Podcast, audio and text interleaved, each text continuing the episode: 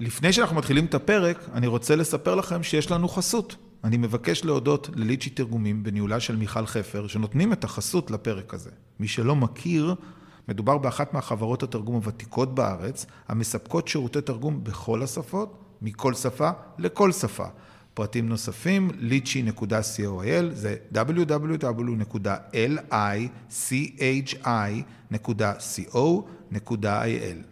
יאללה, מתחילים.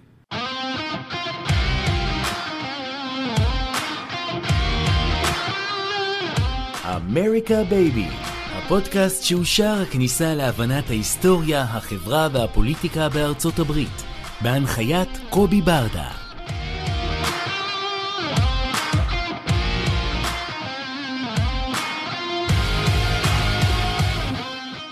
ברוכים הבאים לעוד פרק של אמריקה baby והיום יש לנו את הכבוד והעונג לארח את דוקטור מיכל יערי מומחית למדינות המפרץ הערביות מאוניברסיטת בן גוריון והאוניברסיטה הפתוחה. יש לנו מלא דברים על מה לדבר היום ננסה לכסות את כל השטחים האפשריים. היי מיכל מה נשמע? מה העניינים קובי? מהמם מהמם מהמם. אני רוצה להתחיל איתך. לפני שאנחנו צוללים לכל הסיפור ועכשיו הסכם השלום ולפני שאני ואת אמרנו שאורזים ביחד את המזוודות ונושאים השלום לזה נגיע לקראת סוף הפרק. בואי נתחיל אם אפשר בקצרה כי אני שמעתי אותך מספרת על זה המון פעמים ואת מספרת את זה בצורה כזאת מגניבה. קצת על הטיפוס הזה שנקרא MBS, איפה הוא הגיע אלינו, מה הוא החליט שהוא רוצה לעשות, מה פתאום הוא החליט שהוא רוצה לעשות מזרח תיכון חדש. תני לנו ככה איזשהו מבוא ל-MBS ומשם נמשיך הלאה לתוך הסיפור המעניין מה שנקרא. אז בוא נתחיל עם העובדה שהוא לא היה אמור להיות יורש העצר. זה קרה בגלל החלטה של אבא שלו ששברה בעצם את כל המסורת שהייתה מקובלת עד לאותו רגע, עד לאותה החלטה גורלית בעצם מעולם לא היה מצב שמלך ממנה את בנו, ולמה זה קרה? בגלל שמי שייסד את הממלכה הזאת, אבן סעוד, התחתן עם יותר מ-19 נשים. הוא התחתן מכל מיני שיקולים פוליטיים איתם, אבל בסוף נולדו לו הרבה מאוד ילדים. ובעצם מכל אישה נוצר ענף בתוך המשפחה. והמסקנה היא שיש לך הרבה מאוד ענפים עם הרבה מאוד נסיכים, שכל אחד מהם, או לפחות חלקם הגדול, רוצים להגיע לתפקידים בכירים, ועכשיו ללכת לנהל את משפחת המלוכה בלי מריבות פנימיות. אז מה עושים? אז מחליטים כל פעם לתת לחלק אחר במשפחה איזשהו תפקיד מאוד בכיר, למשל להיות יורש העצר, אבל אף פעם אין מצב שהתפקיד הזה עובר מאב לבנו. ובנוסף לזה, עד עכשיו בעצם כל יורשי העצר והמלכים היו בניו של אבן סעוד. בפעם הראשונה בהיסטוריה של סעודיה זה יעבור לנכד. אז זאת ההתחלה, לא היה אמור להיות יורש העצר, הפך להיות כזה בניגוד מוחלט לעמדת המשפחה. מפה יוצאים לדרך. דבר נוסף, בניגוד... רגע, רק, רק שנזכור, המקור אמור להיות האח, נכון? אם אני זוכר נכון? לא, הדוד. לא, הדוד, הדוד, כן, נכון. בוא נהרוס עוד משהו. כל יורשי העצר, במיוחד בעשורים האחרונים, היו מאוד מאוד מבוגרים כשהם התמנו להיות יורשי עצר. כמה מבוגרים? המלך עבדאללה שהיה לפני המלך הנוכחי, המלך סלמן, אבא של מוחמד בן סלמן, מינה לעצמו שני יורשי עצר, ולמה שניים? כי כשהוא מינה לעצמו קודם יורשי עצר, הם מתו לפניו. למה? כי הם היו בשנות ה-80, אמצע שנות ה-80 לחייהם, אז אמרו נמנה יורש עצר, מת. מינו עוד יורש עצר, מת. אמרו אוקיי, נמנה שניים, אולי ככה הם לא ימותו. וזה באמת מה שקרה, אחד מהם היה בשנות ה-60 לחייו, אבל לא העיפו אותו. המלך סלמן הדיח אותו ומינה את בנו. מה זה אומר? זה אומר שבעצם כמעט הפעם הראשונה בהיסטוריה של סעודיה מגיע לתפקיד הכי חשוב, הכי חשוב במלוכה, אדם צעיר מאוד, הוא התמנה בסוף שנות ה-20 לחייו, ובנוסף לזה הוא אף פעם לא היה בתפקיד רשמי, בניגוד לכל שאר יורשי העצר שעברו דרך מסלולים ציבוריים מאוד מאוד מרשימים. אבא של, אה, של, אבן, אבא של אה, מוחמד בן סלמן היה מושל ריאד, שזה תפקיד מאוד חשוב, הוא עשה את זה המון המון המון שנים, ויורשי עצר אחרים היו בתפקידים בכירים בתור שרים, או גם בתור מושלים, כולם היו עם הרבה מאוד ניסיון. מגיע מוחמד בן סלמן, שהניסיון היחיד שלו, שדרך אגב הוא לא רע בכלל, אבל הוא הניסיון היחיד, זה להיות היועץ הפוליטי של אבא שלו. כשאבא שלו היה מושל ריאד, הוא היה יושב איתו בחדר, הוא היה נוכח בכל המפגשים, הוא גם ניסה קצת את, אה, לאיזשהו פרק זמן קצר הוא ניסה אה, להיות איש עסקים, אבל לא היה לו את הניסיון שמתבקש לתפקיד הכל כך חשוב הזה. אז יש לנו כמה דברים, אחד הוא לא היה אמור להיות יורש יצר, שתיים אין לו את הניסיון הנדרש, ושלוש הוא מאוד מאוד צעיר. עכשיו עוד דבר שצריך להגיד עליו, הוא שבר באופן בוטה, מוחצן, פרובוקטיבי, את הברית, אותה ברית דמים בין הממסד הדתי לבין הממסד הפוליטי. כל השנים שבהם קיימת סעודיה יש איזון מאוד דק בין הממסד הפוליטי והממסד הדתי, הם תלויים אחד בשני, הם לא סימטריים מבחינת הכוח, הממסד הפוליטי, בית המלוכה הרבה יותר חשוב מהממסד הדתי, אבל זה תלוי בזה. מגיע מוחמד בן סלמן ואומר, תקשיבו, אני, נמאס לי, נמאס לי מהממסד הדתי השמרני הזה, אתם הרסתם את המדינה, כל הדימוי השלילי הזה של המדינה, כל החיים הבלתי אפשריים שנכפו על מאות אלפי מיליוני הצעירים האלה זה בגללכם, הרסתם את יחסי הציבור שלנו, שום דבר טוב לא קרה בגללכם. עכשיו במשמרת שלי אני מבטיח לכם, שאם אתם לא תתגמשו ותייצרו אסלאם פרגמטי אתם לא תהיו. ואז בעצם הוא יוצא למלחמה עבור העתיד החדש והשונה מאוד של סעודיה והוא מצליח בגדול. עכשיו בוא נגיד עוד משהו, האיש הזה הוא רב פנים והוא מאוד מקשה עלינו לקרוא אותו. למה? כי אנחנו רגילים לראות מנהיגים בצורה מאוד מאוד בסיסית, הם טובים לנו, הם רעים לנו, הם כאלה או כאלה. מגיע מוחמד בן סלמן והוא גם וגם.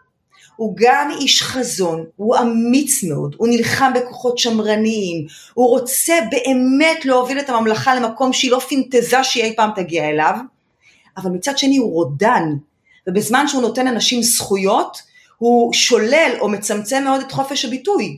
והיום אתה מאוד פוחד שתגיד דבר שנשמע לך לגיטימי ואתה תגמור אה, תלוי באיזשהו מקום. ובנוסף לזה הוא גם אה, לפעמים חסר אחריות, המלחמה בתימן היא מלחמה מיותרת לחלוטין, שנבעה מחוסר ניסיון, מחוסר הסתכלות נכונה למציאות. אז הוא גם וגם, ובואו לא נשכח, הוא אחראי לרצח איום ונורא, ואני לא מדברת רק על חשוקג'י, אני מדברת על 180 איש לפחות שמתים מדי שנה, עשרות אלפים שמתו במלחמה בתימן, זאת אומרת זו דמות מאוד מאוד מורכבת ואיתה אנחנו צריכים לחיות. אז קודם כל באמת את סיפרת נתת איזשהו אה, התחלה כזאת המסדרון שאליו אני רוצה להיכנס שזה בעצם היחסים עם ארה"ב אז בואי נלך בעצם אם תרצי לחלק אה, אה, בואי נתחיל ב2018 אוקיי? נתחיל להתגלגל זה היה אה, ממשל טראמפ הוא מגיע לסיור ראשון בארצות הברית. הוא אגב מבין את הכוח של הקהילה היהודית, הוא מזמין את עצמו לפגישה אה, עם הקהילה היהודית, הוא, הוא בראש שלו תמיד חושב שהמפתח לכספת נמצא אצל יהדות ארצות הברית. אני ארצה לשמוע את הטייק שלך על הנושא הזה, כי זה צעד די בלתי רגיל, שבן אדם בסיור הממלכתי הראשון שלו, הדבר הראשון שהוא מבקש לפגוש זה, זה את הקהילה היהודית, והוא הוא מצליח, הממלכה מצליחה לייצר איזושהי מערכת יחסים מאוד מאוד אדוקה עם ארה"ב תחת נשיאותו של טראמפ, כולנו זוכרים את הביקור הראשון של, אה, של הנשיא טראמפ מחוץ לגבולות ארה"ב, זה מגיע, לס, מגיע לסעודיה ואת ריקוד החרבות המפורסם הזה. זה כל כך מביך, בוא, בוא, קובי, בוא לא נדלג עם זה. זה לא אובמה עם המוב שלו המגניב, זה טראמפ שזה כל כך מגוחך, זה היה נורא הספקת גם לראות את הסרטון האחרון של ריקוד החרבות שעשה רונלדו מלפני יומיים? מה זאת אומרת, אני מקרינה את זה בכל הרצאה אפשרית. אוקיי, סבבה, אז ראית את זה. אז, אז אה, אה, לפני שנקפוץ להיום, ויש לנו הרבה מה לכסות היום, תחת הממשל הדמוקרטי, הייתי רוצה באמת, כי סך הכל שמה הוא התחיל, זה חופף פחות או יותר לכניסתו של, אה, של טראמפ לבית הלבן, אז תובילי אותי עד הבחירות ועד ההפסד של טראמפ, איך, איך הוא מתחיל ליצור את מערכת היחסים בארצות הברית, ואחר כך אנחנו נגיע למשברים ואיך הוא מנסה להיחלץ מהם. אז בואו נחזור רגע להתחלה לפני מוחמד בן סלמן ונגיד שאין שתי מדינות שהן יותר שונות זו מזו.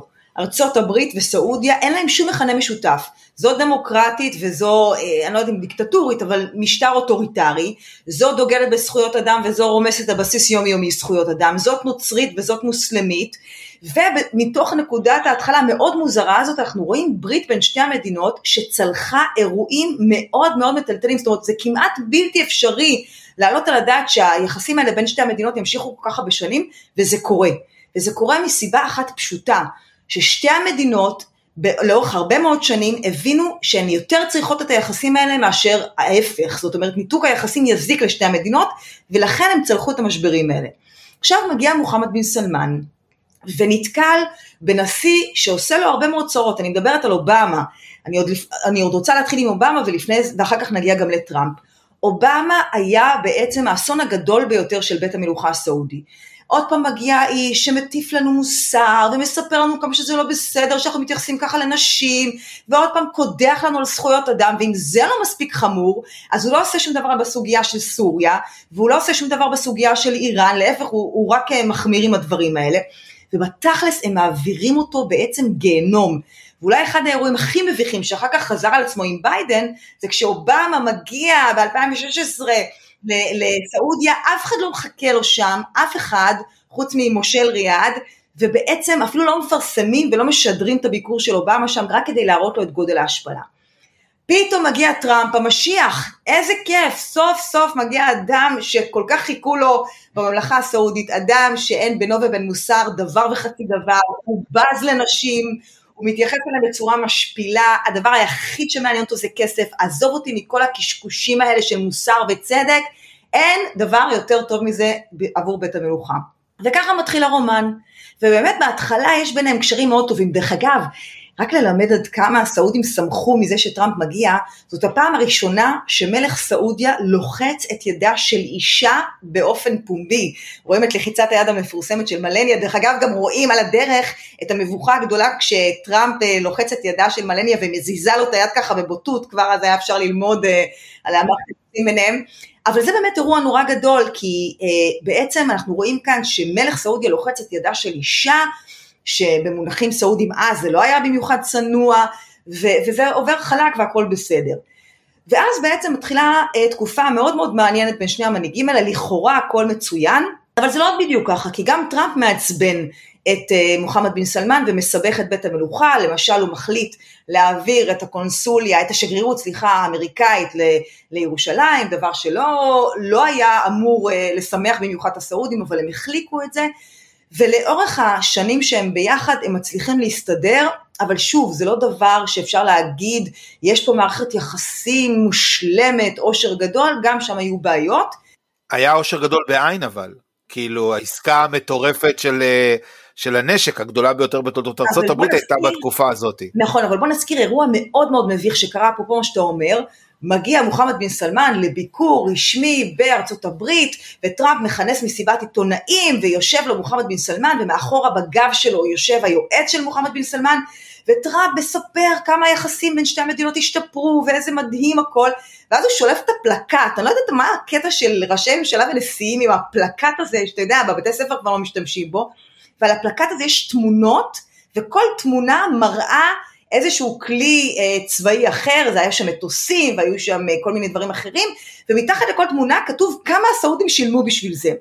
ואז טראמפ עובר ואומר, אתם רואים, בשביל זה הם שילמו את זה, בשביל המטוסים האלה הם שילמו את זה, ומוחמד בן סלמן מתפתל באי נוחות מדהימה, כל כך בולטת לעין. למה? כי טראמפ הדבר היחיד שעניין אותו זה להראות לציבור שלו איך הוא מכניס הרבה מאוד כסף לממלכה, וכן, המוסר כרגע לא רלוונטי כי נכנס כל כך הרבה כסף.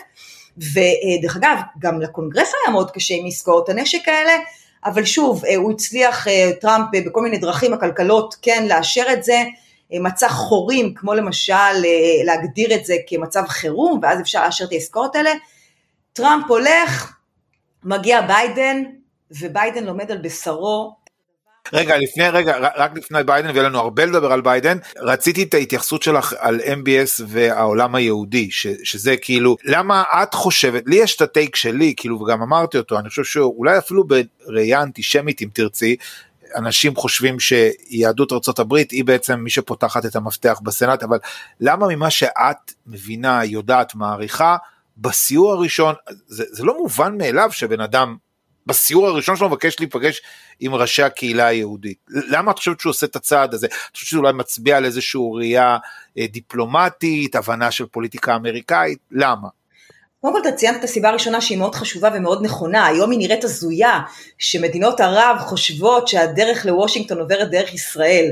אה, גם קטאר, אני רוצה להזכיר לך, אה, השכנה של סעודיה שילמה הרבה מאוד כסף ללוביסטים יהודים בארצות הברית, כדי שבעצם יאפשרו להם אה, לקדם את היחסים בין אה, קטאר לבין ארצות הברית, אז בהחלט סברה מאוד רצינית והגיונית זה שהדרך לוושינגטון עוברת בישראל, או דרך יהודים אמריקאים שיש להם קשר לממשל האמריקאי, זאת סיבה ראשונה. סיבה שנייה, צריך להזכיר, עוד הרבה לפני שהיחסים עם ישראל הגיעו לשיח של נורמליזציה, היו שיחות מאוד עמוקות ומאוד מוצלחות בין מנהיגים יהודים ומוסלמים בארצות הברית ובסעודיה. זאת אומרת, יש לנו רב נורא מפורסם, רב אמריקאי שמגיע, הוא הופך בעצם להיות הנציג של הקהילה היהודית והוא מגיע להרבה מאוד ביקורים במפרץ והוא יוצר את הגשר בין העולם המוסלמי ליהודי מתוך הנחה שכולנו בעצם שייכים לאותה משפחה גדולה ואני חושבת שזה מתוך כבוד ליהדות, כמובן שיש פה סיבות פרגמטיות, הוא מבין את החשיבות של היהודים האמריקאים עבור הקונגרס ולכן אלה שתי הסיבות המרכזיות בעיניי, גם הקשר לממשל האמריקאי וגם אה, הכבוד הגדול שהוא רוכש ליהדות מעצם היותו מוסלמי. אוקיי, okay, מצוין, זאת אומרת אנחנו נחזור לזה קצת יותר מאוחר בפרק שלנו כשנגיע לדבר על עסקת השלום המתרחשת עם ישראל. היה לי חשוב על ציר הזמן להבין דרך העיניים שלך למה הוא עושה את המעלה, למה הוא שותל את הזרעים האלה שש שנים לפני שיכול להיות שאנחנו מגיעים למה שאנחנו אמורים להגיע, ואז אה, קורה מה שקורה, נבחר ביידן, ביידן נלחץ על ידי אה, המפלגה הדמוקרטית לפעול לאחר רצח העיתונאי, צריך לזכור אגב שהוא החזיק אה, אזרחות אמריקאית, עבר, עבד עבור עיתון אמריקאי, נשחט באכזריות, ואז הוא מחליט שהוא יוצא בכל הכוח כנגד הממשל, תני לי ככה את העולם אה, כמו שאת ראית אותו עם כל הגודיז של אה, הסדרות אה, פרודיה על איך נראה ביידן והקללות עליו וכן הלאה, תוליכי אותי ככה את כל המהלך עד בחירות האמצע עם המשחק של הנפט וכל הדברים האלה כדי שנוכל להתקדם משם לבחירות שלנו היום. את המשבר, תני לי את התיאור המשברי מה שנקרא. אוקיי, okay, אז הדבר שהכי מצער אותי זה שהיועצים לאותם נשיאים אמריקאים, במיוחד לנשיאים דמוקרטיים, לא למדו מהניסיון הכואב שאין שום סיכוי שנשיא אמריקאי יצא כשידו על העליונה כשהוא מנסה לחנך את הסעודים לגבי זכויות אדם. אף אחד מהנשיאים לדורותיהם לא יצא מזה טוב. להפך, בסוף זה גרם להם להיראות כאנשים לא אמינים, כאנשים שלא עומדים במילה שלהם, כאנשים שדוחקים הצידה את המושג שהאינטרסים משתלטים על קו המחשבה שלהם, וזה בדיוק הסיפור של ביידן. ביידן, דרך אגב, הוא היה מחויב לזה, בכל זאת אה, נשיא דמוקרטי, הוא היה חייב לגנות את הרצח בפה מלא ולצאת כנגד מוחמד בן סלמן, והוא גם אומר שהוא לא יתקבל אה, בבית הלבן, ושאם הוא יורש עצר הוא לא ייפגש עם מקבילו, זאת אומרת, נשיא אמריקאי ייפגש רק עם מלך, לא עם יורש עצר. ויוצא במילים מאוד מאוד קשות נגד מוחמד בן סלמן, ממש משפיל אותו. ולימים, כמו שהזכרת, מגיעות בחירות האמצע, והמחירים של הדלק עולים, וביידן מבין שלצרכים של הישרדות פוליטית הוא חייב שמחירי הדלק ירדו, כי זה בסוף מה שמעניין את האזרח האמריקאי, ובאופן משפיל, בדיוק כמו אובמה כמה שנים קודם לכן, הוא נוסע בעצם לסעודיה, שוב, גם כאן לא מחכה לו אף אחד חוץ ממושל אה, אה, אה, ריאד, יחד עם שגרירת ארצות הברית בסעודיה, שגרירת סעודיה בארצות הברית, סליחה, והמופע הזה הוא כל כך מביך, כשבעצם השאלה שמרחפת באוויר זה האם ביידן ילחץ את ידו של הרוצח. למזלו של ביידן זה זמן לא רע. קורונה. קורונה, כן, בדיוק. פרפקים.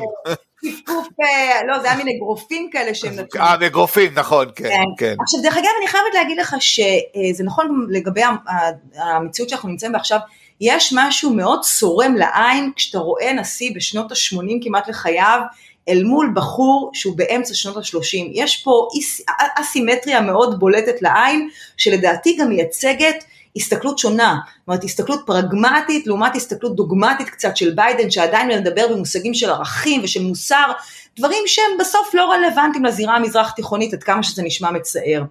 ובעצם אני חושבת שהיום מוחמד בן סלמן, ובעיניי זה דבר מופלא, בתקופה מאוד קצרה, עכשיו פחות מעשור, הוא הצליח למתג את עצמו כמנהיג החזק ביותר במזרח התיכון, ללא ספק בין שלושת המנהיגים החשובים ביותר, ארבעת המנהיגים החשובים ביותר בעולם, ואת זה מבין היום ביידן, והוא הבין את זה בדרך הקשה והכואבת, אבל הוא מעביר פה מסר מאוד ברור לשאר העולם המערבי, הנאור, כמו שהוא אוהב לכנות את עצמו.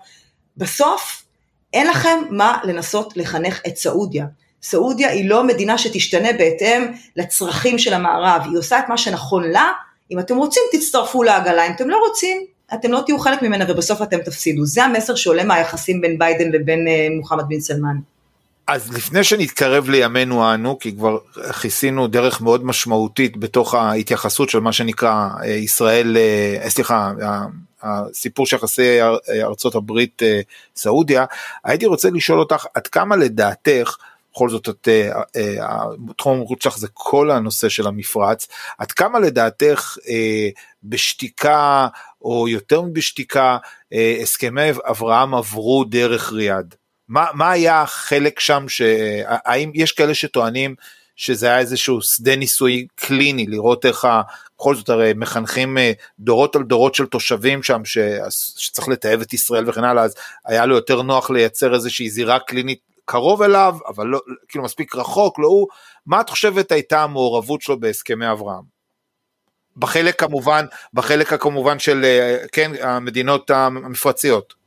מלאה, אין לי ספק שללא חותמת הכשרות של סעודיה, זה לא היה קורה, אני לא אומרת את זה מתוך ידיעה, אני לא הייתי בחדרים האלה, אבל אני בטוחה שאם סעודיה לא הייתה נותנת את ברכת הדרך שלה, אה, האירוע הזה לא היה קורה. אה, אם אתה כבר מתקרב להסכמי אברהם ומה שקורה עכשיו, אנחנו צריכים להגיד שהמקרה הסעודי מאוד מאוד שונה מהמקרה האמירתי והבחרייני, אני שמה בצד את מרוקו ואת סודאן, אה, אבל אין ספק שמה שהיה נכון לשתי המדינות האלה, פחות נכון לגבי סעודיה. באיזה מובן? כמה מובנים. קודם כל, העוצמה של המדינה. אה, כשאנחנו מדברים על סעודיה, אז היא המדינה החזקה ביותר היום במזרח התיכון, בוודאי הערבי, היא מנהיגת העולם הערבי, היא מנהיגת העולם המוסלמי. לא מצרים?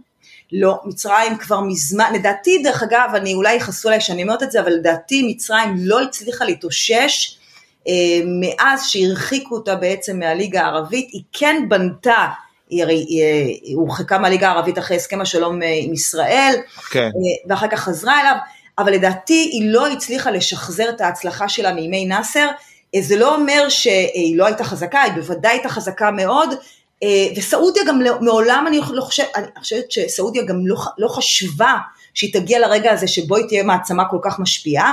אני אתן פה אנקדוטה קטנה, לאורך הרבה מאוד שנים היא נקראה הענק המנמנם. למה הענק המנמנם? כי לא היה קשר או לא הייתה פרופורציה בין הפוטנציאל שלה, לא הייתה פרופורציה בין הפוטנציאל העצום של המדינה הזאת לבין היישום של זה בפועל. ולכן היא לא הצליחה להיות אה, מעצמה אזורית כמו שהיא הייתה יכולה להיות. היום היא כן כזו. אז דבר ראשון, המדינה הזו, סעודיה, שונה מאיחוד האמירויות בעוצמה, בכוח ובהשפעה שלה.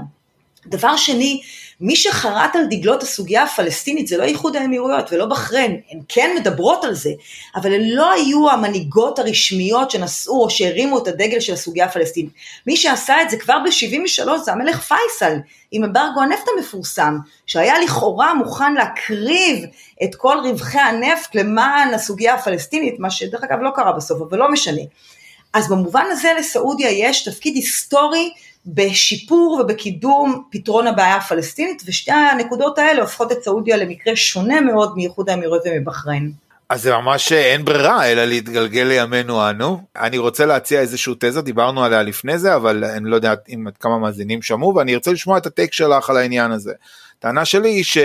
אה, בעצם כל האירוע הזה סגור, אני מדבר עליו כבר בערך מחודש מאי, יש איזשהו אה, משולש שבו לכל אחד מהמדינות ולכל אחד מהשחקנים יש את הסיבה שלו שהוא חייב לדחוף את האירוע הזה. ביידן צריך להציג בעצם שני אה, הישגים משמעותיים, ההישג המשמעותי ביותר זה לשמר את מחיר חבית, אה, או אם תרצה חבית הנפט או את הגלון, פחות, גלון פחות מ-4 דולר, הוא לא יכול להרשות לעצמו, זה כיום על 3.83 והוא כבר מדדה בסקרים אחריו, אה, וכבר היה לו את הטעם המר של מה קורה כשהוא הולך ראש בראש עם, עם MBS, והוא מבין את זה, זה פעם ראשונה, ופעם שנייה, אין לו יותר מדי על מה להתגאות במדינות החוץ שלו, אולי המאבק סין ואוקראינה, אבל הישג הכי משמעותי שאליו הוא חותר, ובדקתי, זה עד השני אה, לפברואר זה לקבל פרס נובל לשלום, שזה חתיכת אירוע דרמטי, אה, בטח בחיים של נשיא כשמכריזים על זה בערך אה, שלושה שבועות, זה אמצע אוקטובר, שלושה שבועות לפני הבחירות, אז זה האינטרס האמריקאי, מצד שני הוא לא יכול להוביל דבר כזה אה, לבד, הוא חייב את האצבעות הרפובליקניות כדי להגשים את הבקשות הסעודיות שהן הסכם, הסכם הגנה פלוס אה, אה, פיתוח גרעיני, ולשם העניין הזה הוא מביא את לינזי גרם, לינזי גרם אחד מגדולי ידידי ישראל אה, אה, אה, אה, בסנאט, והוא להערכתי הצליח לגייס לפחות את 16 האצבעות הרלוונטיות ולכן נכנסת לתוך הסיפור הזה מדינת ישראל, היא ספיח, אבל היא ספיח שבלעדיו אי אפשר היה להרוג את כל המארג הזה. ל-MBS זה מאוד מאוד חשוב המהלך הזה בגלל מה שהוא מנסה להשיג שקט עם האיראנים, עם התימנים, הוא מנסה להכווין את עצמו לעולם של תיירות, מתפתח בעולמות ספורט, הדבר האחרון שהוא רוצה זה איזה שהם אה, רעידות אדמה כדי שהוא יוכל להיכנס לעשור הבא בצורה הטובה ביותר שיש עם Nuclear Capacity, ולכן הוא מוכן בתנאים האלה לתת לישראל את הסיפור, אני לא יודע להגיד עדיין מה נסגר בחדרים אה, לגבי הנושא הפלסטיני שעליו את מדברת, אה, אבל אני רואה פרגמטיזם בצד הפלסטיני, זאת אומרת יכול להיות שיסתפקו עם מחוות מסוימות וחבילה מאוד גדולה של מזומנים, ולישראל, לישראל הכי חשוב מבחינתו של ביבי, זה היכולת שלו, הערכה שלי, עד סוף השנה הזאת הולכים לפיזור הכנסת בהסכמה, אה, להגיע לאזור אפריל-מאי לפני הבחירות עם ממשלת מעבר שיש לה יכולת לחתום על הסכם שלום, וכל הסיפור כולו מתקרב לתוך איזשהו וקטור כזה, שזה הסכם אה, אה, משולש, שלכל אחד מהצדדים בברגן יש את החשיבות שלו גם כשחקן מדינתי וגם כשחקן אה, מנהיגותי. זה התזה שלי, הייתי רוצה לשמוע את הטייק שלך על זה, ואם את יכולה עוד קצת מאחורי הקלעים של העולמות הסעודיים אה, לעניין הזה. אז בוא נגיד ככה, בדרך כלל כשאנחנו אה, מדברים על הסכמי שלום, אנחנו מדברים על שני אה, צדדים, שתי מדינות שחותמות על הסכם ביניהן, מצרים וישראל, ירדן וישראל. גם פה לכאורה אנחנו חותמים הסכם שלום עם סעודיה. אז למה בכל זאת אנחנו מדברים על עוד מדינות? משום שיש לנו פה בעצם סוג של ריבוע או מרובע, יש לו ארבעה קודקודים, קודקוד אחד זאת ישראל, הקודקוד השני ארצות הברית, השלישי סעודיה, והרביעי זה הרשות הפלסטינית. עכשיו לכל קודקוד כזה שמושך לצד אחר בעצם משפיע על כל המבנה של הריבוע או מרובע הזה. מה זה אומר? זה אומר שבעצם כל צד מתוך הרביעייה הזאת תלוי במה שקורה באינטראקציות הפנימיות. ולכן ההסכם הזה הוא מאוד מורכב. עכשיו צריך להגיד עוד משהו, וזה אולי יישמע מפתיע. סעודיה לא צריכה הסכם שלום רשמי עם ישראל. נגיד את זה אחרת, הרבה יותר נוח לה, לפחות לתקופה הקרובה, לחיות יחסים חשאיים עם ישראל, כי את הדברים ששתי המדינות מאוד מאוד צריכות, שזה כלכלה וביטחון, אפשר להשיג גם בלי יחסים רשמיים. זה נוח גם לדעת הקהל בישראל, כי ככה בעצם לא משלמים שום מחיר בזירה הפלסטינית, וזה נוח גם לדעת הקהל בסעודיה, כי אז לא דורשים שום דבר מיורש העצר, כי אין על מה לדבר, כי לא קורה שום דבר. וככה התנהלו יחסים במשך הרבה מאוד שנים, זה לא דבר חדש שיש יחסים בין סעודיה לבין ישראל. אז אומר בעצם מוחמד בן סלמן, אם אתה ביידן רוצה להרוויח מזה, וגם אתה אה, אה, ביבי, בואו, בואו תראו את רשימת הדרישות שלי, ולמען האמת אין לכם הרבה מקום לשחק עם זה. כי שניכם מאוד מאוד צריכים אותי, גם אני ארוויח מההסכם הזה, אבל, אה, אבל בסדר, אה, בואו, אתם תרוויחו ממנו כנראה יותר. אז הנה רשימת הדרישות, ובעצם אנחנו רואים פה מצב הזוי, שגם ארצות הברית וגם ישראל מוכנות לשקול מאוד ברצינות דברים שבעבר הם היו טאבו מוחלט, מוחלט. אה, אנחנו צריכים לזכור שביבי, אותו מר ביטחון, בעצם מעלה פה אפשרות שהיא הייתה אה, נדחית על הסף עד לפני זמן קצר, של גירעון אזרחי אמנם, אבל גירעון של מדינה ערבית שאתה לא יודע מי יהיה השלטון מחר בבוקר. ולכן זה הסכם מאוד מאוד מורכב. אפרופו מה שאתה אמרת לגבי עתיד כנסת ישראל, אני מאוד מתקשה לראות איך ראש ממשלה נוכחי יכול להתנהל מול, אופוז... מול קואליציה שבתכלס היא אופוזיציה. היא אומרת לו, אתה לא תוכל לעשות את הוויתורים הנדרשים, וככה לצאת לדרך זה מאוד בעייתי בעיניי, אבל אה, נראה מה ילד יום. בגלל זה אמרתי שאנחנו מדברים על עניין של אה, פיזור בהסכמה. מהרגע שאתה מסכים על פיזור הכנסת בחוק, כמו שבשעתו עשה אה, סילבן שלום, על הממשלה של אהוד ברק, זה היה חוק פיזור הכנסת מרצון, ואז אתה מגדיר את, אני, הטענה שלי הייתה שהוא רצה להכניס את גנץ, בשביל זה התפוצץ בתחילת חודש ספטמבר מתווה הנשיא, אבל הוא קרס לתוך עצמו, תוך פחות מ-24 שעות הליכוד כבר יצא בהכחשה גורפת וכן הלאה, כי הוא הבין כנראה שכנראה להישאר במבנה. עזוב קובי, מה אתה מתעסק בישראל? ישראל לא מעניין, סעודיה הרבה יותר מעניינת. נכון, אבל בלי ישראל אין סעודיה, בלי סעודיה אין את כל, את כל המשולש הזה. מדברים על, על, תדע, בסוף זה פרשנויות בוואקום, אנחנו לא באמת יודעים מה הולך להיות. אנחנו לא באמת יודעים, אבל אנחנו כן יודעים שיש, לא, עכשיו זה משהו שהוא אה, יחסית טרי, אמנם הפרק אנחנו אה, רק בעוד שבועיים אה, אה אפשר לשמוע אותו, אבל ממש לפני כמה דקות אה, עשיתי ריטוויט אה, אה, לבלומברג שהודיעו שסעודיה החליטה להוריד מהלימיטיישן של השאיבה שלהם. זה בעיניי סימן שהדברים סגורים, כי במדיניות הבדואית אתה לא מחלק מתנות בהקפה. אתה, אתה עוצר את הסחורה, וכשיש סחורה אתה מוכן להתחיל לשחרר אה, קצת אה, בהקשר הזה אה, בקשיש לחבר'ה. אני חושבת שמה שנותן משנה תוקף לדברים שלך זה הרעיון המאוד נדיר של MBS. נכון, ועוד לא סתם לפוקס. הרבה מאוד זמן לא ראינו אותו מתראיין, והוא אמר בצורה מאוד ברורה, מדי יום אנחנו מתקדמים, זאת אמירה מאוד מאוד לא שגרתית, והיא טומנת בחובה כנראה הרבה מאוד אינפורמציה על מה שקורה היום במשא ומתן בין המדינות האלה. אה, אבל שוב, זה לא אומר שהקשיים, דרך אגב, אני אגיד לך גם יותר מזה, אני לא אשמח אם הסוגיה הפלסטינית תידחק הצידה, אני חושבת שזה דבר לא טוב להסכם לטווח ארוך. כי גם אם ישראל כאילו תצא כשידה על העליונה, כי בסוף היא לא עשתה ויתורים משמעותיים לפלסטינים, כשאתה רוצה למכור את ההסכם הזה לציבור שבמשך הרבה מאוד שנים אה, הולך עם בטן מלאה על ישראל, גם אם בצדק או לא בצדק, זה בכלל לא רלוונטי, ושוב ישראל משפילה את העולם הערבי דרך הסכם שלא ניתן בו דבר לפלסטינים, זאת לא הדרך הנכונה לשווק הסכם שלום בין ישראל לבין מדינות ערב, גם אם לכאורה זה תואם את האינטרס הישראלי. לאורך זמן בעיניי זה פוגע ביכולת של ההסכם הזה להפוך באמת למשהו חי, למשהו דינמי, למשהו שהוא הרבה יותר רחב ממה שאנחנו ראינו במקרה של מצרים וירדן. תראי, אנחנו ככה בלי ששמנו לב כבר אה, סיימנו חצי שעה, אה, שזה הזמן שאנחנו בדרך כלל עושים את הפרקים, ותמיד אני משאיר את השאלה האחרונה הקצרה, ובהקשר הזה את התשובה לך, מתי את חושבת שאנחנו אורזים מזוודות ונגיע לריאד, בלי אזרחות אה, זרה דרך מדינה שלישית וכאלה, אלא פשוט כמו שהיום עושים אה, כשעולים על אה, טיסה לדובאי או לבחריין או משהו כזה. קודם כל אין לי באמת שום דרך לדעת, כי הדבר הזה כל כך מורכב, ואם יש משהו שאני לא מצליחה להבין זה את המדיניות של ראש ממשלת ישראל, אז אין לי תשובה טובה. אני רק יכולה להגיד לך שאני נורא חוששת מהיום שבו יגיעו ישראלים אה, לסעודיה, סוג מסוים של ישראלים יש לומר, כי סעודיה זאת מדינה שצריך מאוד לכבד את אורח החיים שלה, ואם הישראלים יגיעו לחופים המדהימים שלה ויזהמו אותם, וילכו עם אה, בקבוקי בירה על החוף, ויסתובבו בבגדים לא צנועים, אתה יודע, אני לא מדברת על זה שצריך עכשיו ללכת עם הבעיה ועם החיג'אב והניקאב, זה לא, אבל אם לא יהיה כבוד לסביבה הזאת, אנחנו, אנחנו נצא עם פנינו המכוערים מאוד כישראלים, ואני לא רוצה שזה יקרה.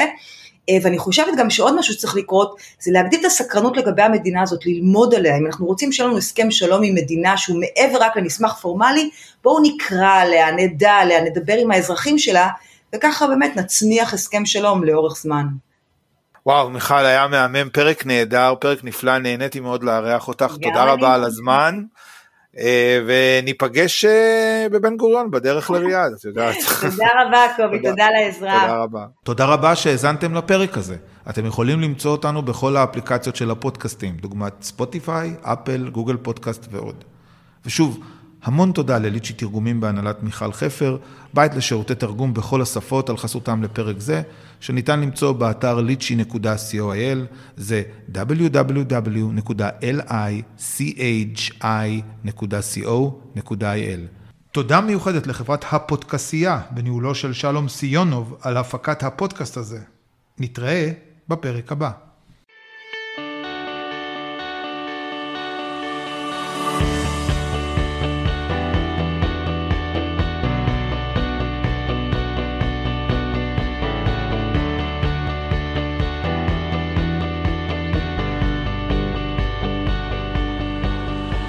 קובי ברדה הוא דוקטורנט להיסטוריה פוליטית אמריקאית באוניברסיטת חיפה. מלגאי בקתדרת חייקין לגאו-אסטרטגיה והחממה הדתית באוניברסיטת חיפה. ומחבר הספרים המפתח להבנת טראמפ ו-Grassroots Path to Congress. מחקריו מתמקדים בשדולות למען יחסי ישראל-ארצות הברית ובפוליטיקה אמריקאית.